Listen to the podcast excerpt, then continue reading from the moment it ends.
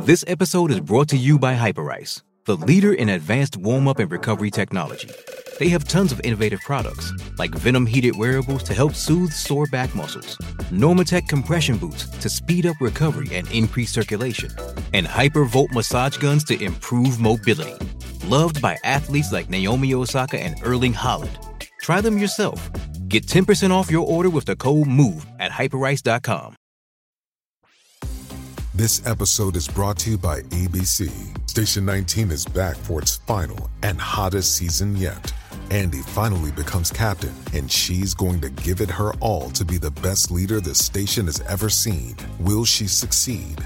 Get ready for fiery new romances and high adrenaline rescues. Watch the Station 19 season premiere tonight at a new time, 10, 9 central on ABC and stream on Hulu.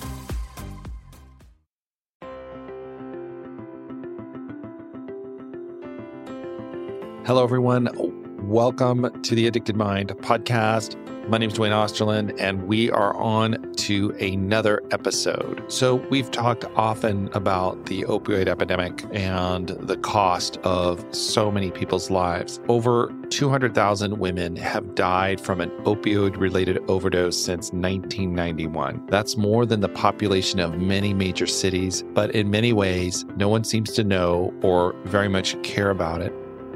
And this is where our guest comes in today, Deborah Gonchervinik. She is the writer and producer of 21 documentaries. 12 have been nominated for Emmys, and she has won six times. All of her work focuses on social justice issues. Her latest project is titled Attention Must Be Paid Women Lost in the Opioid Crisis. In this interview, Debra is going to talk about what motivated her to take on this documentary and this topic.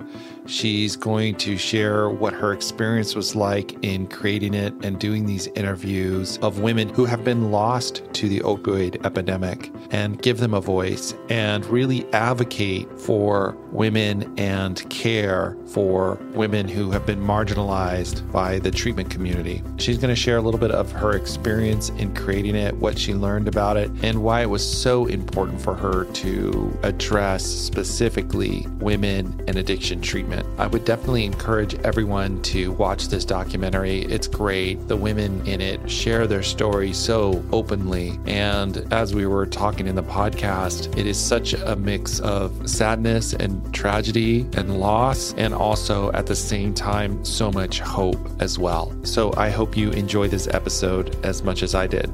And if you are enjoying the Addicted Mind podcast, you're getting a lot out of it, please share it with a friend or write a review on iTunes. It really does help the podcast get a lot of exposure. And now you can find us on Instagram at Addicted Mind Podcast. So check that out as well. All right, stay tuned for this interview. All right, everyone, welcome to the Addicted Mind Podcast. My guest is Deborah Gonchervinik, and she is the documentarian of the new documentary Attention Must Be Paid Women Lost in the Opioid Crisis. And Debra, I just have to say, I, I watched the documentary yesterday and it was really, really moving. And we'll we'll get into that more as we talk. But first, can you introduce yourself and tell us a little bit about you and and your story? Sure. So as you said, I'm a documentarian, and I do not use that word lightly. This is actually our 21st documentary. I say wow. our because I produce them with my husband.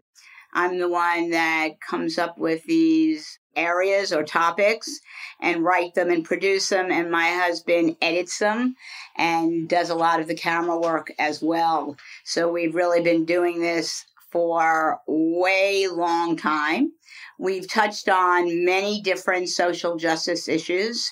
So we've done a documentary on intimate partner violence and healthcare in America or lack thereof, immigration and the plight of immigrants and refugees and asylum seekers. And about four years ago, in the face of what little did I know was going to be an increasing horror show in terms of deaths due to opioid use, I decided to do a documentary on the opioid crisis. And and right after I started it, I realized that I wanted to focus on women. because women are almost absent in terms of the media coverage of what's going right. on. And when when people have talked to me about it and have seen the film and they've said, I can't believe we've lost 200,000 women since 1999. That's, it's actually over 200,000, but it's rounded out. And in focus groups, people said, we actually had no idea.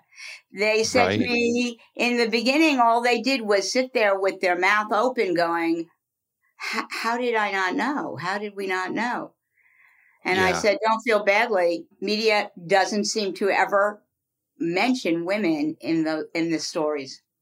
Yeah, uh, very almost invisible and and not seen at all. What was the spark that started to say, you know, I, I want to do this about the opioid crisis? And I see it kind of evolved to, you know, like I'm going to focus on women specifically, but I'm wondering what pulled you to that. You know, I I just feel well, as I said, I've I, I've looked at many of the um, major, what I consider to be major social justice issues in this country over the last you know, 15 years. And I think I was drawn to this for a number of reasons. A, because I just think that it was way underreported. And B, I really believe that there, but for the grace of God, I think that there's a huge amount of genetics involved, but there's a huge amount of being in kind of the wrong place at the wrong time. What I mean by that is people were given, women were given prescription drugs because they had, you know, a backache, a tooth extracted, whatever it was. Yeah. Never being told that if they kept on taking these for the prescribed amount, this isn't about people abusing. The word abuse is now not particularly politically correct, but this is about women who by and large took the prescription from the doctor who they trusted and at the end of that prescription, they may not have even realized it, but when their pills were done, they didn't feel so good. So right. they wanted to get more pills. I think that could have been me without a doubt. I think many, many years ago, I would say lifetimes ago, I think I, as a, you know, young woman, I, I ventured way too close to the sun. Right. It could have easily gone another way.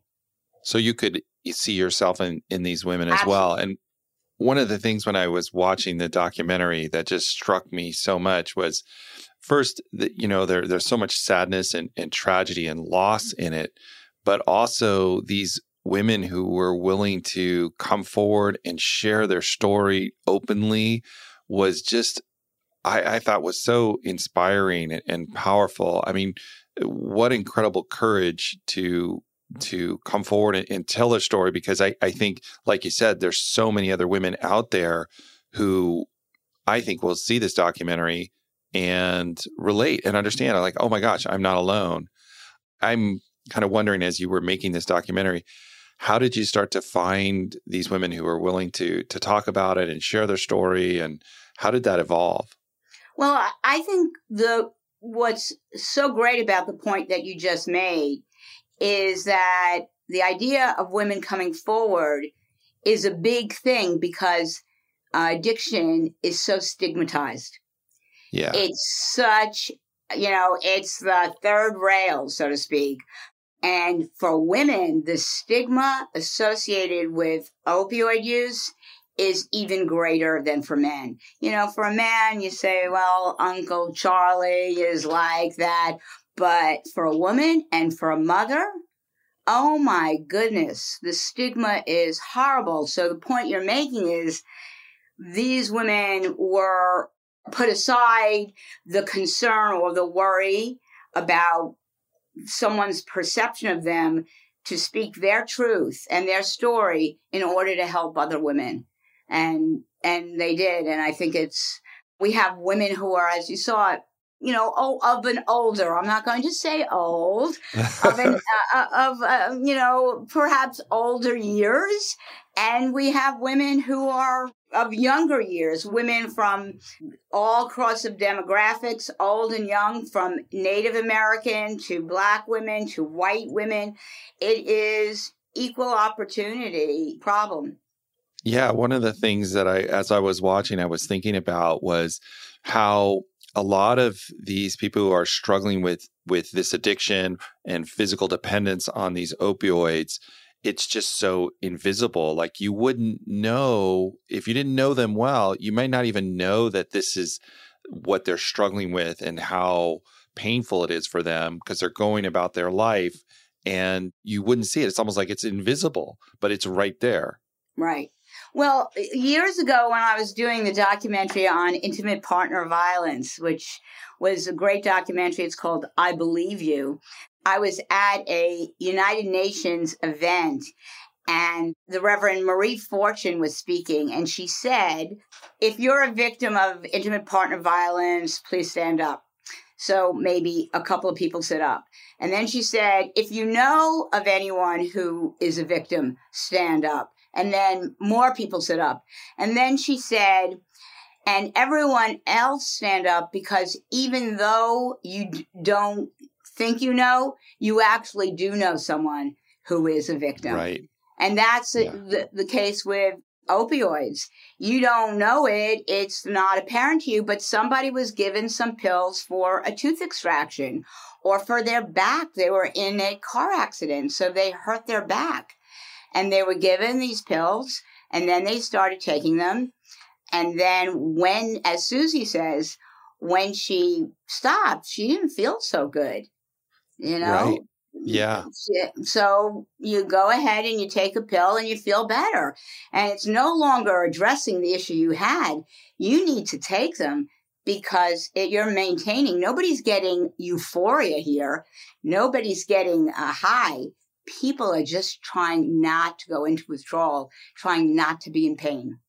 Yeah, their body has adjusted to to that Absolutely. opioid, and if as soon as they get off, all of their bodies just they're going into the withdrawal. They're they're feeling all that pain. They're feeling miserable. They're feeling horrible, and they they get that psychological dependence on it. I think that one of your experts was talking about his name was Marvin was talking about that and and seeing how that plays out. And it goes so much against the stereotype that we we think of someone who is struggling with these opioids how it's it's just so much bigger out there than we know. Right. I and it, you know Marv Seppala who was the medical director at Betty Ford Hazelden for you know 20 25 years you know says it it's not, you know, he answers the question. People who don't know say, well, why can't they just stop?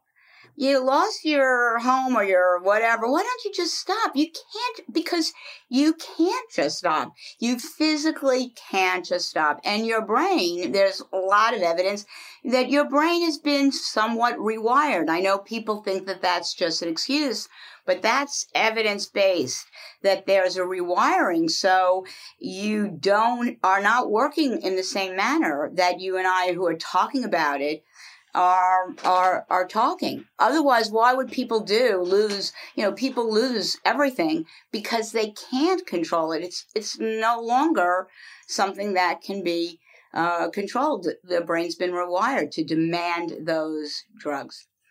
And as he was saying in there, it becomes more rewired to the drug becomes more important than life itself. Yeah. Which you yeah. see in these stories of these women, it's it's it's so heartbreaking to see their story and their struggle to get support.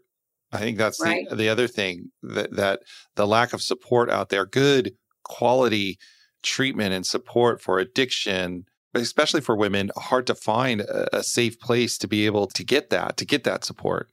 Absolutely. I think that one of the most depressing parts of doing the documentary was just the lack of support for women. So most of the rehabilitation facilities that one could go to, I mean, most is an understatement. The ma- way past the majority, 75% or more don't have any program specifically designed for women. So, and then if, imagine if you're a mother and if you have children, Oh yeah. my goodness, only 1% of all the facilities in the United States will even take you. So people are telling you you need to get help. Well, where would that be if only 1% of the facilities would take you? So the lack of resources for women is is there's no other word to describe it. it. Is really shocking. Yeah. And when a, a facility is good, like I, have been working with uh, Hendrée Jones, who heads up Horizons, which is out of the University of North Carolina, Chapel Hill. And that's a phenomenal facility because that sees the women holistically. If they're in a pregnancy or um, if they have children and they're dealing with both the medical issues, the the psychological issues, trauma issues if they're there, and takes them through because you can't just get the person off the drugs physically and think, okay, well, we're done with that no people need behavioral therapy and and you know psychological therapy. They need a community. They need support. And understanding this as as a, as a chronic condition right. absolutely. and removing the the stigma around that you know just seeing these women just share their story uh, just as human beings just as people who have this chronic condition and uh, of no fault of their own introduced to these drugs and and we you know we can go into the history of how that all happened and that that's its own that's its own documentary right there. Absolutely. You know where they were following the advice of doctors who were telling them you know this is what you need to do for this and then all of a sudden they're in this space and it's just it, it just breaks my heart. Yeah and let me be clear. So most of the women in the film were given prescriptions and then they found themselves in many cases not knowing that that's really what had happened that they had uh, been addicted and it you know spiraled. But there were some women who were given doctors you know prescriptions for 10 15 years. You know there are two women who were kept on opioids for you know, just an astonishing amount of years. But I do want to say that there are also, and I'm not judging it, I think it's real. I think it's me, that there was a time in most people's youth that people tried, you know, drugs, whether it was right. pot or cocaine or pills. You know, that was that time in many of our youths where we experimented. Thankfully, I can say opioids were not something that uh, you know was being experimented when I was in college and graduate school. But for those people who did experiment in high school, they're no more to be judged than the people who were given a prescription. The fact is that Big Pharma knew that these things were really dangerous. Young people didn't realize if they took pill today and tomorrow and maybe a couple more days that they they would be feeling uncomfortable five days of pills five days of pills. Right. you stop, you stop taking them and you're going to feel uncomfortable. Yeah. And how fast that can be especially for the young brain how fast right. that can be just addictive and then just take over their whole life. What was it like for you to interview these these women and these guests and talk to them and and mm. hear their story well, I've done a lot, a lot of interviews. And I think when I talk about documentary filmmaking, and I've been asked to speak at colleges and universities about it, and I always say this joke, but really isn't a joke, which is I'm there to speak about documentary filmmaking as a career. And my first remark is don't go into don't go into right. this for a career and i say that's a joke but not really and the reason i say that is because few documentarians make the money of let's say michael moore uh, okay or you know ken burns right, right and yeah. once you get away from that high financial level it's a very very difficult job to raise the funding for what it takes to make a documentary. However, I say, after I say, don't go into this career, I also follow it by saying, however, if that's the only way you feel you can repair the world, which is an expression in Judaism, tikkun ha'olam, if that's the only way you can address the problems with the world, then, you know, go ahead. And the other thing I say is I meet the very best people. I think one of the yeah. most wonderful parts of 21 documentaries is I've met just really wonderful people that I'm still friends with from the first documentary. So these women now, the women that were in the documentary, I'm not going to say I'm I've remained close with all of them, but I've remained close with um, half of them. And I will be speaking out at uh, Washington State University with Rosa Maldonado. And I spoke at another event with Kay Ellis and I will be speaking at ASAM with Rebecca, who is in the Baltimore area. That's awesome. How, how did you uh, approach them and say, hey, would you be willing to share your story on this huge stage and just really, I mean, really no holds barred, put it all out there and be so vulnerable in this medium?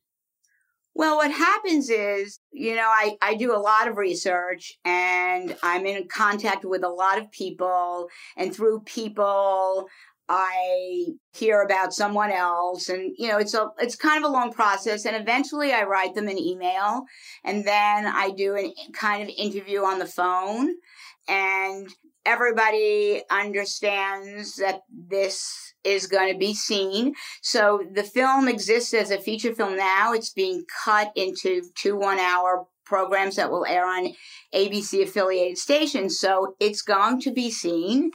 I will point out, you bring up a, such an interesting point, and I won't say the names, but there was some people in one of the places who turned around afterwards and called me and said, even though they had signed a release and all this, one of them in particular called and said that she thought about it and she does not want to do it. Oh. And I said, I was really disappointed because you know her story was very compelling and you know i had spent a lot of time going over this with her and she'd want to do it. She sat for the interview. We spent all this time but after the fact she thought about it and decided she didn't want to do it. And right. i'm not about to say to her well i have a release from you so and yeah. i have the tape. That's not that's not what we're about. That's, that's not what not this what is about. is about. We just went okay that's really a shame. And, and it cost uh, us you know, money, but yeah, and it takes so much courage to to put this out there and to be so vulnerable. Right. Yeah. I and you know I for the documentary's sake, I felt really badly that we lost that story, but for her sake, I was, you know, I said, you, everyone's got to do what they have to do. And the point of this documentary is not about causing anyone pain um, yeah. or, you know, that would be just horrible for me to consider. So we just didn't do it. And, and you, you know, God has a very interesting way of working. And I say that so that, you know, this was a story that I really liked and I thought was you know, pointed out something very uh, specifically. But on the flip side, we were flying home from shooting the Muckleshoot at the Muckleshoot Reservation outside of Seattle. And we were on the red eye. I, I was so uncomfortable. My back, I, I was making very bad jokes to myself saying, I need opioids. I mean, it was, I was really uncomfortable. And so I was walking around the plane because it was, you know, two in the morning. And so I went to the front of the plane. I was speaking to the flight attendant and she said, What are you doing in this area? And I said, told her what I was doing. And she said to me, Oh my goodness, my friend lost her daughter last year to yeah. an overdose. And she had just had a month after her baby was born. And we talked about it and she said, Could I have my friend contact you? I said, sure. But we really had finished, I thought we had finished filming. I gave her my card. And a month later, Juanita, the mother of Adrian, mm-hmm. called me.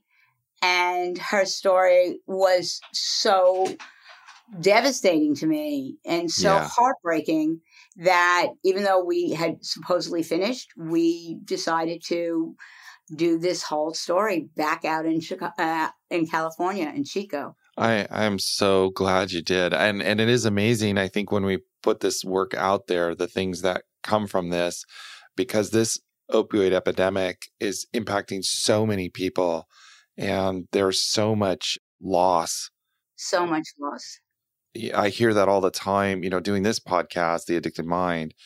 You know, you just get people emailing, you know, about their loss, their loss of their their parents, their loss of their own children, and Juanita's story was just so it, it was heartbreaking to watch. And you know, there's a line in there where she's talking to her daughter, and she says her daughter at the time was trying to save her baby, and she goes, "I'm also trying to save my baby," and I'm just like you're my baby. And i'm just thinking of you know i have my own children. They're young but i'm just thinking of of how incredibly hard that is and my heart just just went out to her. Yeah juanita you know from an outside perspective i mean she did everything imaginable to, to save just everything imaginable. And she was so there for her but there's a lot wrong with the rehabilitation facilities and the way they're structured as a business model that is taking people in for 30 days and then, you know, they're out. And if there's not, a, as you pointed out, this is a chronic disease. If you don't have continuity of care, 30 days. Yeah. And what happens is they, they haven't been using, so there's no tolerance. And then if they do use, and at this point, everything's cut with fentanyl. So it's like, it's the most explicit recipe for tragedy one can imagine. Yeah, absolutely. And, and you see that over and over again. What other, uh, with, with the documentary and, and doing this, how long did it take for you to put this all together and, and to, you know, edit it and, and film it? And how long did that take? Well, it took longer than any other documentary we've done. We've spent more time on this documentary. We, we're in it now for about, you know, three and a half to four years. Because, wow. to be fair, the pandemic came. so that stopped everything. And then even before the vaccine, the vaccinations were available, we decided to drive out, not fly, we weren't flying yet, but we drove out to Peoria, Illinois, where we filmed the stories of Susie and Sister Judith Ann Duval. And just uh, uh, to bring this full circle, I met Sister Judith Ann Duval in a documentary I did about seven to nine years ago on healthcare in, in America or the lack thereof. And we had such a connection. We've stayed pen pals for, you know, all these years. I send her pictures of churches wherever I go. I take pictures for her and we remained really, really good friends. So I wanted, I figured, oh, what a great way to get out to see Sister Judith Ann. And I thought the stories out there were really compelling because they were of women who had been given prescriptions one was it one which is going to be in the ABC two part was a nurse. She wasn't in the, the full feature because I just had too much. But right, one right. was a nurse who had her knee surgery, and so she was given um, fentanyl for she was on fentanyl for years and years. And the wow. other one was Susie, who was also on fentanyl patches for years and years, prescribed by the doctors and to watch their story to see how that just it just slowly took their ability to function away as they built more tolerance and as they needed right. more that one of them had to retire early and right. it was just so tragic to see that but to also see them in recovery too yes. and get and that there's hope out there and that there's treatment. And I think seeing these women also overcome the obstacles that they faced and and the difficulty in just getting recovery is amazing as well. I think I mean each one of them it's so funny. People ask me this question about my documentaries. Which one do you like the best? And like chil- your children, you can't, you don't really want to say which one. And that's how I feel about these stories. Like, which one of the stories do I like the best? I go, well, okay, maybe no, I can't do that one because I love that one. The we haven't mentioned Carol, who is I just think is so eloquent, or Barbara, who who were addicted to the age of fifty. So yeah. you know that's a shout out to people who think that they things can't change. These are two women from very different walks of life you know, Barbara using, I never even knew there was a thing about drinking, of being involved with cough syrup. I, I didn't even, wasn't aware that that. And then you have Carol, who was in active heroin use till 50. Now she's, for the last 20 some odd years, she's been, you know, involved in the recovery movement as somebody who offers help and sustenance. And she has an amazing, both of them have amazing lives. It is. And that's what's so hopeful about it, too, is that there is hope. And yes. I think, you know, when you hear these women's stories in here, it just makes them human beings, not someone struggling with an addiction, not you know, just human beings who are amazing people that uh, give so much back to the world. And, and it was just, I think it really works to destigmatize that image and and shows the humanity of it i guess. Yeah I, thank you. I, I, that's what we try to do.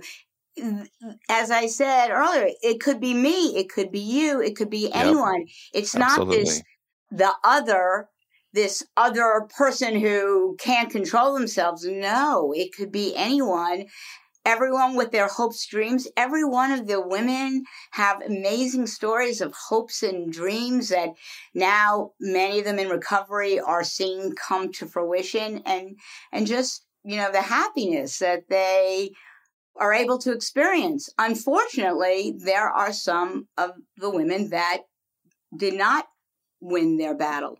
Yeah. Somebody asked me why I ended the film the way we did because there's so much hope in the film, and there is. But I can't, you know, sugarcoat this and say, well, everything's okay. Look, yeah. women can be in recovery. I have to also say, but there are some women who the system has failed them. It it yeah. failed them. It absolutely failed Adrian, without a doubt. Yes. And yeah. it failed her baby, who was a month old, by failing her and who suffers, you know, that little boy who doesn't have his mother, that's who suffers. And so we perpetuate this generationally. Yeah. Yeah. Thank you for saying that. I think that's so important. You know, it's holding on to hope and also looking at the reality of it at the same time yes. and being able to see both. One of the things that I want to say about the film is that I really want the film to have an impact in a very specific way. I want people to see the film and not only be moved, but I want them to see the film and say, wait a second. Yeah, she's right. There's $54 billion that is part of the opioid litigation settlements that is coming to the states. 54 billion. I have to tell you, I'm really not good on grasping what a billion is. So 54 billion is like so where is that money going?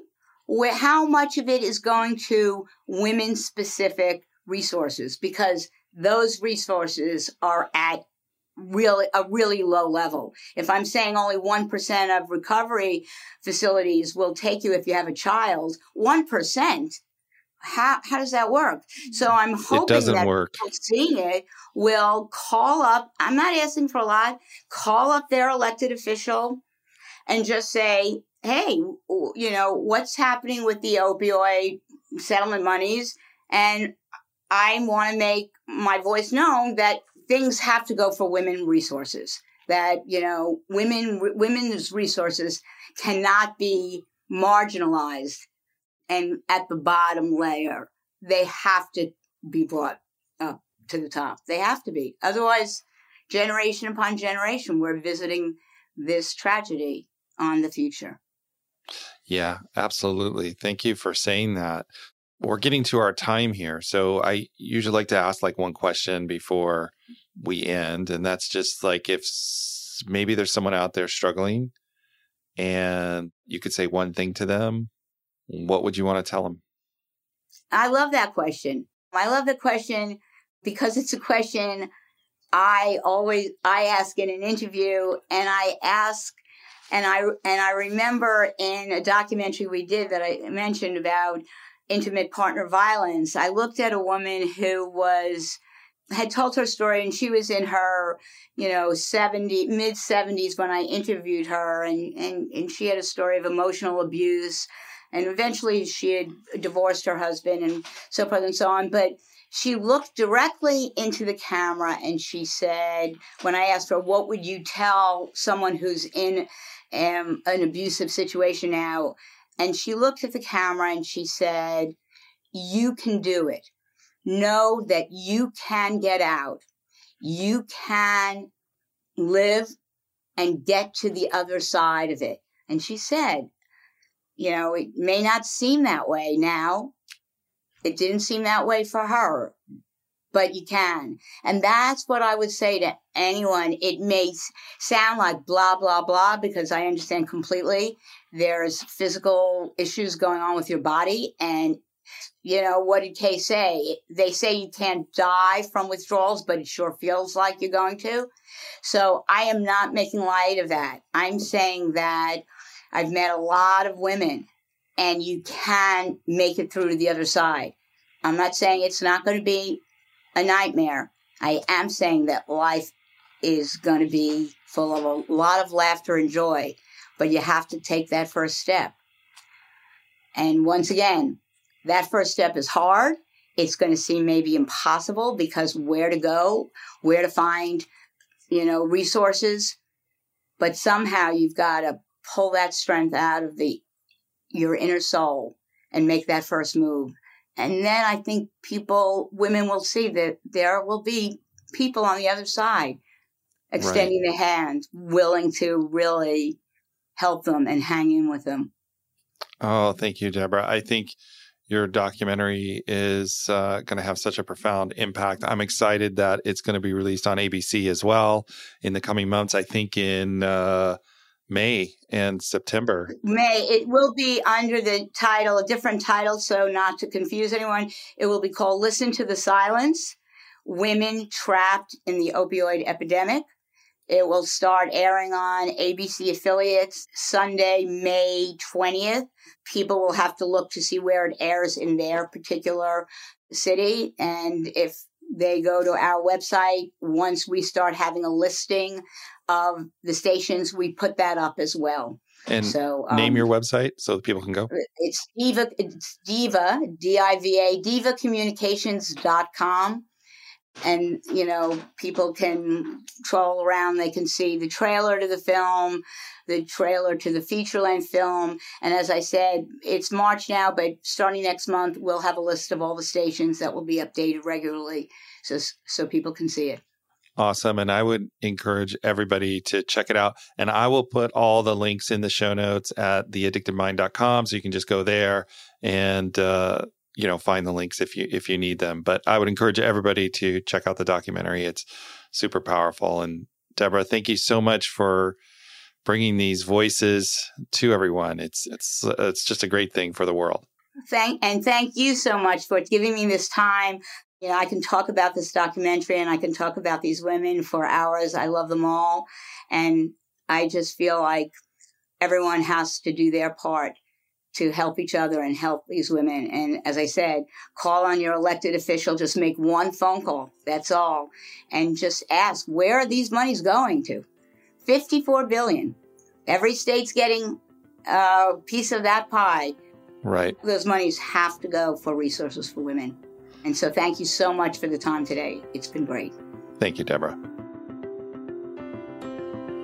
All right, everyone. Thank you for listening to the Addicted Mind podcast. As usual, all the show notes will be at theaddictedmind.com. Definitely encourage you to check out the documentary Attention Must Be Paid Women Lost in the Opioid Crisis.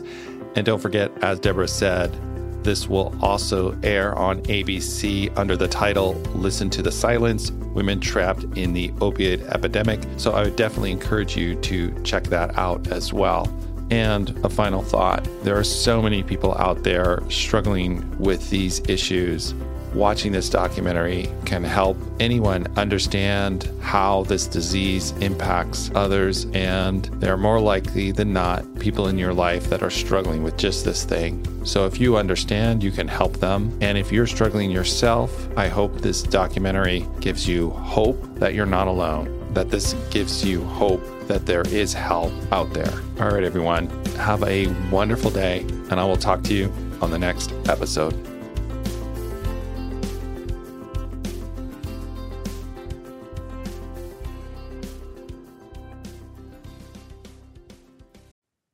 It's Erin.